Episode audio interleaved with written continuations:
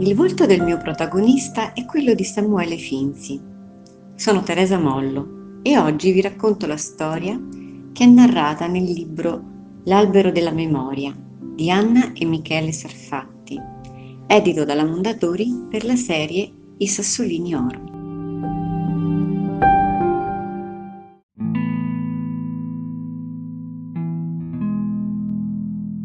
Samuele Finzi e la sua famiglia vivono a Firenze, dove conducono una vita serena, seguendo i precetti della tradizione ebraica. Nel giardino della loro casa c'è un vecchio olivo, nella cui cavità Sami ripone i suoi tesori. Ma con l'entrata in vigore delle leggi antiebraiche, la vita dei Finzi cambia per sempre.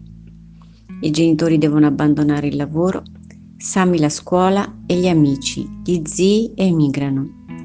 Le persecuzioni si fanno sempre più intense e scoppia la guerra. Dopo l'8 settembre 1943 i Finzi entrano in clandestinità. Il figlio viene nascosto in collina presso i nonni dell'amica Francesca. I genitori vengono arrestati, i tesori di Sami rimangono nell'olivo. Seguendo la, le vicissitudini di Sami e della sua famiglia, basati su eventi storici realmente accaduti tra il 1938 e la fine della Seconda Guerra Mondiale, i bambini possono conoscere che cosa accadde agli ebrei in Italia in quel periodo. Mamma, chiama Samuele emozionato, vieni a vedere che flessibilità. Hanno le canne che abbiamo portato. Ma quando facciamo la succa? Come fermare un desiderio tanto urgente?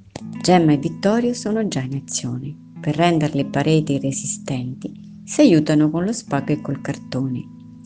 Vestono di rami e foglie la capanna. Sammy li aiuta correndo qua e là. In premio, chiede sottovoce a mamma, posso avere l'orologio di papà? Tra un piatto e l'altro, racconti divertenti, finché a un tratto Vittorio si fa serio e chiede a tutti di star zitti e attenti e ascoltare cos'è successo a zio Elio. Ho detto che il fascismo è una sciagura e mi hanno cacciato dal lavoro. L'ho detto perché mi indigna e fa paura che a comandare l'Italia sia uno solo. La campanella suonerà minuti. Perché non posso andare alla mia scuola?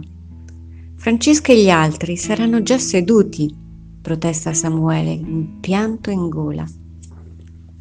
Questo libro racconta ai bambini quello che i loro coetanei hanno vissuto durante la Shoah ma lo fa con una grande delicatezza, ma anche con una grande profondità.